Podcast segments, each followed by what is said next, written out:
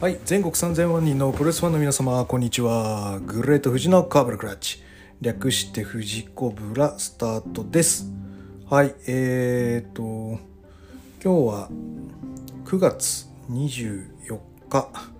ですね。はい。でえーと巷でははいえー、ロストジャッジメントの発売日となっております。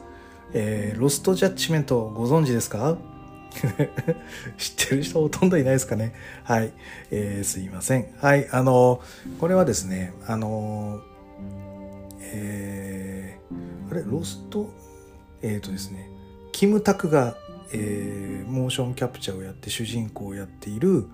龍が如くシリーズの、えー、とは違うんですけど、オープンワールド的に言うと同一世界。うん。同じユニバースの、えー、スピンオフ作品みたいな形になっております。で、えっ、ー、と、歌舞伎町あるじゃないですか。あれが、あの、龍が如くシリーズだと、カムロ町って名前になってて、で、えっ、ー、と、このキムタクもカムロ町に、えー、住んでいる元弁護士の今、探偵というですね、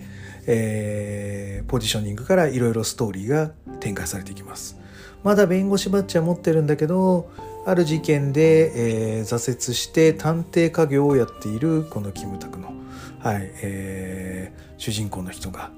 いろいろ事件を解決していくわけですね。はい。で、えっ、ー、と、話題になったのでいくとですね、その、えー、敵役のですね、あの、ちょっとヤクザの役がピエール滝だったので、あの、えー、あの、前、何あれ、大麻？なあの、騒動で、マリファナ？の騒動で、あの、えー、全編販売中止になったというですね、これは偉い多分借金出てるんじゃないかと思われます。その後にまあそのピエール滝と思われるちょっと似たようなおじさんをモーションキャプチャーをしてえ顔をすげ替えて、まあ、いわゆるリマスター版というか、はい、ものを、えー、販売してなんとか、えー、食いつないだと。で、えーと、この新しい新作が出る前に、まあ、ベスト版ということでこの、えー、ジャッジメントシリーズは、えー、再販されてはいるんですけどいよいよ、えー、今日発売になったわけですよ。えー、ロストジャッジメント裁かれざる記憶ですね。はい。えー、キムタク龍が如くスタジオが描くリーガルサスペンスアクション最新作ということでですね早く家帰ってゲームやりたいんですけどまだ月姫のこれ最終日のまだちょっとゲームのまあ1あるルート編の最終話だけちょっと残ってるのでそれをちょっとやっつけたらはい。早くやりたいんだけどな。今日ちょっとね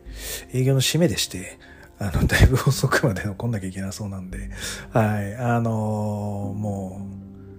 う割り切ってはい。あのー、もう取っちまえということで今日ははい。あのお昼休みに撮っております。えー、では今日はもちろん何をするかというと昨日やりました、えー、新日本プロレスの大田区レビュー行ってみたいと思います。この番組は健康プロレス所属グレート富士がプロレスやってる体の斜めからの視点で見てしまうプロレスの試合の感想やなぜ何？と湧き起こってしまう疑問の数々に対して妄想の仮説を立てたり妄想の検証を勝手に探し出してしまう困ったポッドキャストです。そんな今日のコーナーは、えー2021年9月23日 G1 クライマックス31大田区 A ブロックのレビューとなります。はい。まあその前にちょっと言っとかなきゃいけないのは、えっ、ー、と、内藤哲也選手が、えー、人体でね、あれ、損傷で、断裂なのあれは。えー、戦線離脱をして、えー、もう全試合不戦敗という形になってしまいましたというところです。で、えっ、ー、と、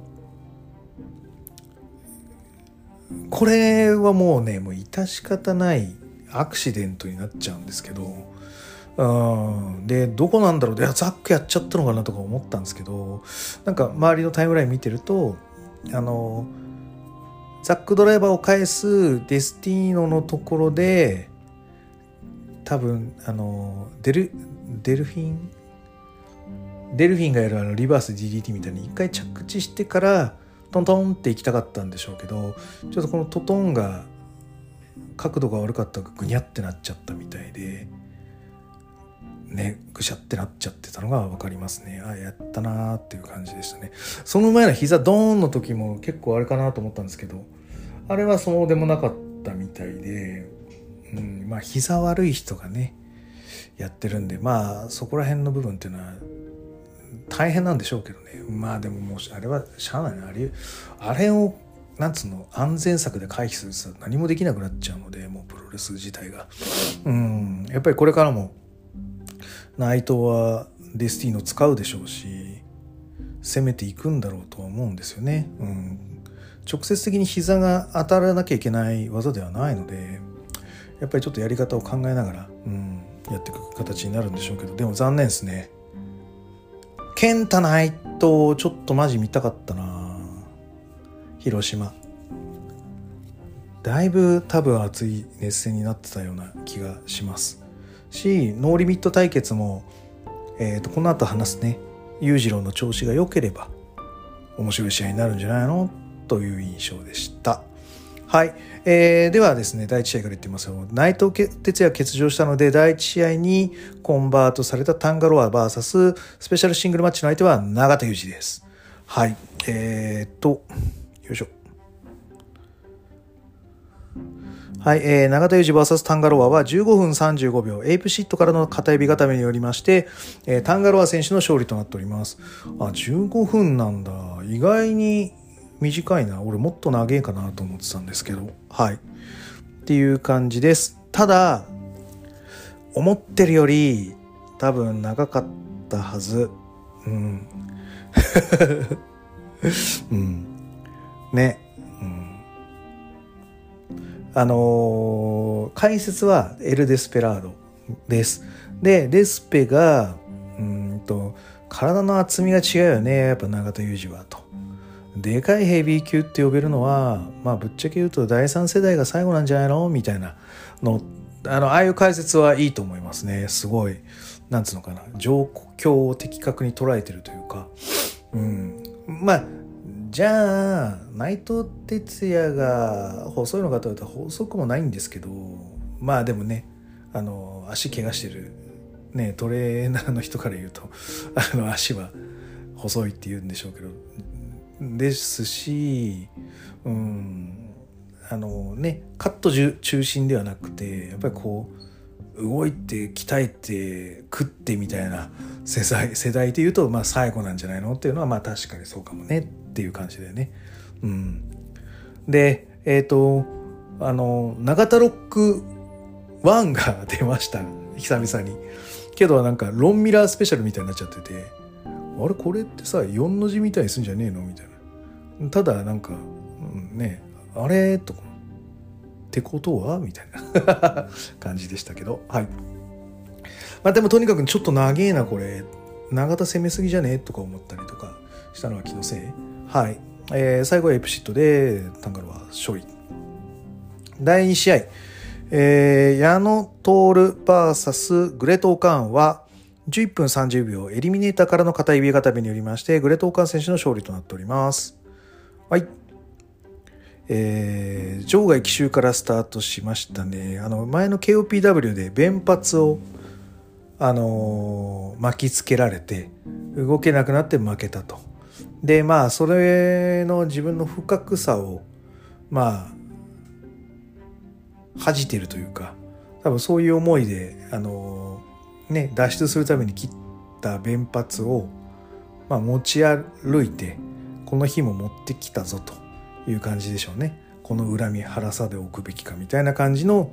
えー、戦い方になっています。一応ワンフック入れてるストーリーですよっていう形ですね。あの試合途中に出てくる方々目がなんつうのただのお笑いマッチとはちょっと違うぞっていうのを見せてくれるので そういうのはいいと思いますが方々も結構いいねいい決まりだねみたいな感じになってくれるのでよかったです。はいただ場外カウントめっちゃ早いカウントしてたので、はい、多分、巻きの指示が出てます。はい。あの、永田がやりすぎたからじゃないでしょうか。はい。でも、そうなんで、邪道がいてて修正できなかったってことは邪道のも悪いっすね。はい。これは、永田と邪道のせいですね。はい。で、手錠ネタ、えー、鍵を持ってきましたっていうのは、どっかでやってたよね。前、どっかの別のやつでやってて、で、それもバレって取られちゃったから、もうネタがないよ、みたいなとこだったんだけど、鉄柵の、その、組み立ての原理を生かして、パーツを外して、あの、リングに入っていく。矢野を通る。あの、お客さん結構驚いてたので、あれはお見事じゃないですか？はい。うん、いいと思います。はい。で、最後は、もう、なんで、え、大空翼式？大空なんとか式。えー、なんとか固めからの、えー、イリミネーター、うん、あのこのなんかフェバリットフェバリットで畳みかけるっていうのは最上級フィニッシュっぽい流れになるのかな？王冠としては。はい。ので、えー、矢野トルに勝利しております。はい。えー、続いて第3試合は、はい、えー、30分一歩勝負 G1 クライマックス 31A ブロック公式戦、ケンタ VS 高橋裕次郎は15分48秒ゲームオーバーによりまして、ケンタ選手の勝利となっております。はい、えーと、なんだ、いぶしを倒して、えー、もう大金星というか、もういらないんじゃない？もう、裕次郎さんもうお役御免じゃない？みたいな状態の、あとは、あの、ただ時間が過ぎるだけ状態の裕次郎に対して、えっ、ー、と、健太が、まあ、意味を持たせた。という言い方にするか、裕次郎が、このイーブス戦の勝利をきっかけに、化け始めた試合なのかっていうのはわからないんですが、えー、とにかく打撃のヒッティング精度が上がっていると僕は思ってます。裕次郎。今までのちょっとなんかなよっとしたあのぬるい打撃ではない感じです。あの一発一発あのビッグブーツの体格の当て方みたいなのもあのまあ9台まあすげえすげえっていう感じではないけどあの入れてなくはないっていうぐらいまでははいあの戻ってきてるのでそういう意味ではまあ9大点でいいのかなっていう感じですね。はい。でえっ、ー、と健太と並べると裕次郎の体がやっぱでかく感じますね。うん、ななんだろう。安心するでかさ。ちっちゃいんですけどね。いや他の人と並ぶとえらいちっちゃいんですけどそれでも KENTA と並ぶと安心感があるなと思いました。はい。うん。あのフットスタンプのキックアウトしたので裕次郎にフォーカスしたっていう作りは良かったですね。ただその前のあのキッチンシンクでフォールいっちゃったのが、うん、キッチンシンクでさらになんか腹に蹴りをバカバカ入れてからフットサンプとかだとうわ裕次郎やったみたいな感じになるだろうし、うん、なんかちょっとあそこはもうちょっとギュッとした感じではいあのー、見たかったなと思いました。はい。で裕次郎は入り方インカレスラムの入り方とかもあの、ロープスルーをリバースしてからとか、あの、すごい気にしてる入り方をしていましたし、あの、ね、後藤の時の商店会みんなで思ってるのと同じように、マイアミ社員隠しつつ作ってくれればいいのにみたいな。なんでインカレスラム出してマイアミ社員出してピンプジュースいっちゃうのみたいな。ね。のは、そうなんでね、嫌なんですけど、ただインカレの入り方良かったです。あとはブサイクの膝切りの流れもすごい良かったのであの何面白かったよね。うん、最後金敵をキャッチされてゲームオーバーでゲームオーバーということになりまして裕次郎はうんあの頑張ったと思います。はい。えー、ピーターピーターあのウルフパックのあのあれをね序盤しなかったんですけど最後こうトゥースイートやってであの仲直りして終わりみたいな感じでしたねはいあの良かったと思いますはい第4試合、えーと、30分一本勝負 G1 クライマックス A ブロック公式戦井伏浩太 VS、えー、石井智弘はえー、17分42秒、神越からの片指固めによりまして、井伏浩太選手の勝利となっております。はい。えっ、ー、と、なんつうのかな。途中まですごい良かったっすね。はい。うん。あのー、なんつうのかな。拮抗した戦いみたいな感じがして僕は好きでしたよ。はい。えっ、ー、と、ただあの、ままあもうみんなもうトレンドだから言うんですけどみんなバックドロップバックドロップあのあれです。国さんがよくノーザンライトスープレックスをあれをあのあれをノーザンスープレックスと呼ぶなと言ってるのと同じようにあのノーザンってさあの相手の左左をこうブレーンバスターみたいに頭に巻きつけたとすると右腕は右腕と胴をロックしないとあの片手遊んじゃうんでキックアウトすぐ余裕で刺されちゃうじゃないですか。であれを封じてるのが長谷博のノーザンライトで。であれあの腕ごと勘抜きみたいに決めて投げてたのが現役の時なんだけど前のなんつうのかなおじさんになってとか引退した後にやってるやつだとあの手首持ってます。手首持って一応キックアウトされないようにしてます。はい。あれはあのノーザンライト使いの人はちゃんと見た方がいいと思います。はい、と同じように僕バックドロップってやっぱ後ろ反り投げであってほしいんですよ。あの横回転できちゃうような放り投げ方するんだったらやっぱ斎藤スープレックスって言ってほしいですね。うん、であの微妙な立ち位置なのがあのその石井のバックドロップであれはだからその長州とかがやってる4分の1ひねりってやつ上げた後に4分の1ひねって受け身取りづらくさせてるっていうバックドロップなんで上げ上げはバックドロップなんだけど着弾が斎藤スプレックスなんだよね。あれなんかちょっとどっち？どっちなの？みたいな。あの議題に上げたくなるやつですね。あのでもまずは斎藤と、まあ、長州のつながりからいくとまあ、あれも斎藤なんじゃねえかなと思ったりはするんですけど皆さんどう思いますか？はい、うん、であの晴れ地の打ち合いとかもなんかねあのダッキング使いながらのやつちゃんとこうキックボクシング出身のいぶしでなぜか石井もダッキング成功するというですね。お前は何でもできちゃうのかみたいな感じの あのあの湧き方をしてましたしすごい良かったなと思いました。はい、ただ最後ななあの膝のあたりとかなんかめっちゃ弱くなってんなみたいな感じで最後神声。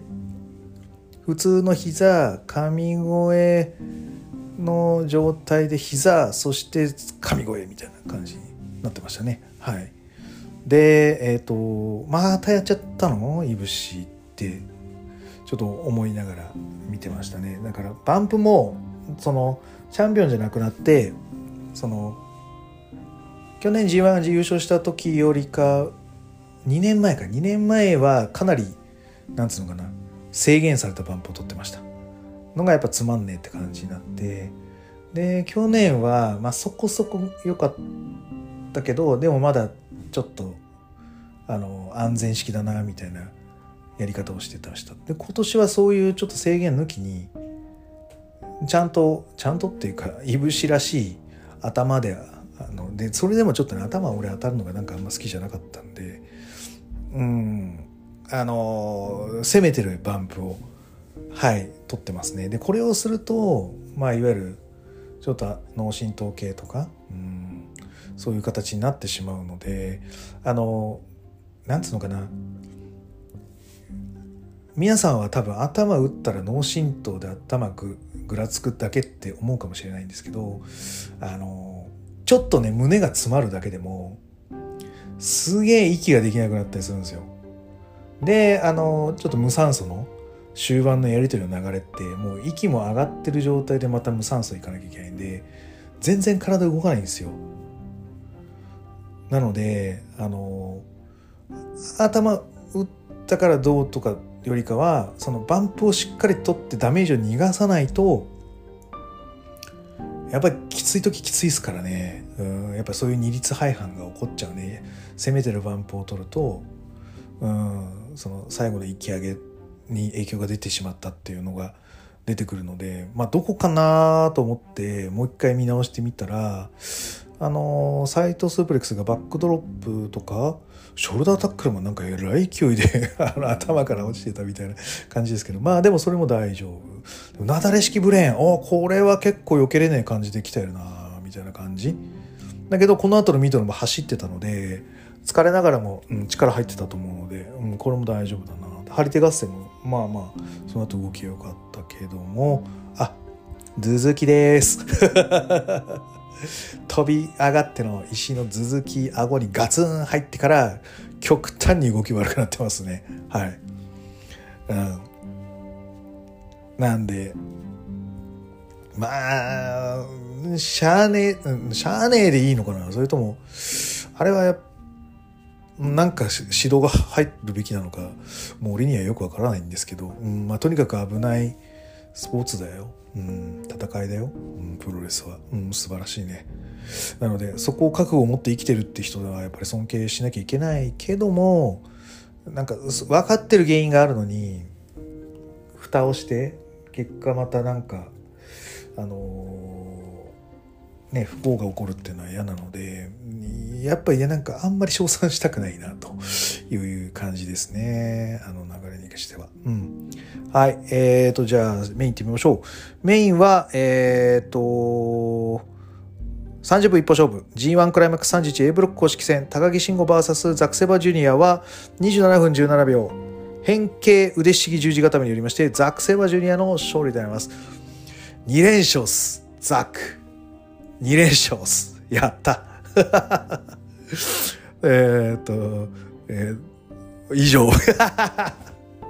よかったね、勝ってっていう感じですね。はい、もうそれで終わればいいんですけど、はい、あのー、ね、ただただ、あの、面白いな、楽しいなと思いながら見たんですよ。で、あの、子供をちょっとお風呂入れなきゃいけない。流れなんだけど、が、もうちょっとごめん、ちょっと今どうしても外せないんだっつって ライブで見て、わかったってなってコメントしてる間に、こう、服を脱がして、子供たち風呂入ってったっていう感じになるので、まあ、いわゆる、やったーってツイートも出せないぐらい、ちょっとパン、パツパツでしたが、あの、とにかく僕は家の中で、よっしゃーってガクツポーズして、何って言われたんで、またザック買ったよっていう話をして 彼の中ではまだザックが誰かが分かってない感じです。はい。という形で、はい、あの序盤は、えっ、ー、と、まあ、いわゆる WXW、ね、2009年のかな、60カラットゴールドと呼ばれる、えー、16名の選手がトーナメントで、え、勝ち負けをする一大イベントがございます。これの、えー、2回戦で高木慎吾 VS ザクセバジュニアというのが戦いがあったらしいです。ちょっと見てはいないです。逆にちょっと見てみたいなと思った感じです。で、え、ー、と、解説にもあったように決まり手は後頭部からワンツエルボーの連打から、えー、同時目スリーパーで勝利しております。で、この同時目スリーパーで、えーと、負ける流れっていうのはウォルターの部分もある形で、ザックの中では結構リスペクトのあるフィニッシュだと思っております。あのー、僕別の回でザックとウォルターの名勝負数え歌の解説をしてるのがあるんですけど結構決まり手あのドジメスリーパーです。はい。まあまあもちろんフィニッシュっていうのもあるんですけどもあのザックがチョイスするビッグマッチの流れのなんていうのかな強さの象徴みたいな終わり方があれであるっていう可能性はかなりあるのでうん。高木に対してのリスペクトっていうのがもちろんこの当時から感じられたしそれを11年経って持ち出したザック・セイバージュニアっていうのは本気だぜと思ってください。であのアームホイップの流れの、えー、公募、うんえー、最初はあのアームドラッグ行くけどドラッグ仕返すだとか、えー、次はアームドラッグ行こうとしたザックをと止めてあの切り返すとか。ねあのなんつうのかな。高木慎吾メイク。でいいのか。高木慎吾メイクの、えー、真骨頂だと思います。必ず2回やる。えっ、ー、と1回目はあの不発に終わって2回目で切り返す。だからロングマッチをやればやるやるやればやるほどって言い方変だけどあの高木にとっては手数はそんなに少なくても2回作れるんであのー結構尺の埋め方が楽なんですね高木慎吾のメイクの仕方でいくと。うん、なんで高木の好きな感じかなっていうヨーロピアンサイドレヘッドロックの流れも一応あの各自やるターンとか、え切り返せないターンと切り返すターンがあるとかいう作り方をしてるのでこれも高木メイクかなと思ってます。でこの新日本プロレスでヒップトスを出してくるっていうところがなんつうのかなお互いしっかりと信頼してる証かなと思います。あれってやっぱやる方も上手くないとダメなんですね、ヒプトスって。うん。ので、うん、高木を信頼してるザックと、あの、それに応えた高木っていう、うん。あの、二人の関係が見えますね。はい。うん。戦闘もやっぱり、ね、不発と回収ターンが存在するので、必ず2ターン用意してる高木メイクという感じで、はい、皆さん思っていただくと嬉しいです。はい。で、えっ、と、ロープ越しで卍をかけたりとか、えーザック、ザックは、あの、やってきたりとか、逆に高木は裏 STF みたいのを出してきたりとか、はい、えーして、そのサブミッションでも互角、チャンピオンとしては負けれないという姿勢を出してきます。はい。そして最後、終盤の流れ、WXW の最大化っていう流れですね。後頭部へのワンツーエルボーからの、えー、胴締めスリーパー入るんですが、そこは後転して切り返してからの PK が決まると。はい。で、えっ、と、ここからはですね、シーソーゲームになってきますね。ザックがね、やっぱりね、あれ、テーピングしてないですけど、左膝かなり悪いっすよ、彼の。あの、今までしっかりできてたブリッジがジャパニーズレッグロックに行く時とかのね、左足痛いから、最近ね、ロックしきれないんですよ。片足左だけ外れちゃうんですよ。ああいう感じで、なんつうのか、悲壮感を出してきてるジャパニーズレッグっていうのも、あれ演出だったらかなり、なんつうのかな、俺にだけ刺さってると思います。他の人に刺さってないよね。あの、ジャパニーズレッグロックで左足だけ抜けちゃって、ああ、痛いんだな、かわいそうって思ってんのは、多分、世界のプロレスファンで俺だけかもしれないんで。はい。あの、この決まらない、なんか左足だけ決まりきらないっていうのも俺の中では好きです。はい。で、ラストオブドラゴンを、まあ、うまくバックに回ったりとか、で、えっ、と、そこからの、あの、三角締めに移行して、で、最後ですよ。パワーボムで持ち上げようとするんだけど、最後それを、えーねじ切って伸びきらせて、腕十字で勝利と。で、これ、この光景のシグネチャームーブというか、ムムーブの流れを見るたびに、やっぱりいつも思い出してしまうのは、僕はその2011年でよかったっけ？の関本大輔 VS 忍のイフですね。これはですね、そうなんですよ。俺は今でもあの時は腕十字で忍が勝つべきだと思ってたのが関本が勝ったんですね。でもそれはまあ勝負のあやなんでしゃあないんですけど、またね、これはこの攻防を見るたびに、あの関本忍のイフがまた俺の中でリフレインされて、だよな、やっぱ腕十字って強えよなと思いながら 見てました。はい。うん。で、あの、いつものシグニチャーで終わらせない、うん、あの、ザックっていう可変性の部分と、高木もチャンピオンとしては予期してなかったイレギュラーな技で負けてしまったというプライドの情報。これは両方が保たれる、まあ、素晴らしい動きだ、流れとフィニッシュだったんじゃないかなと思いますね。はい。これでですね、ザックトップですよ。うん。やったね。はい。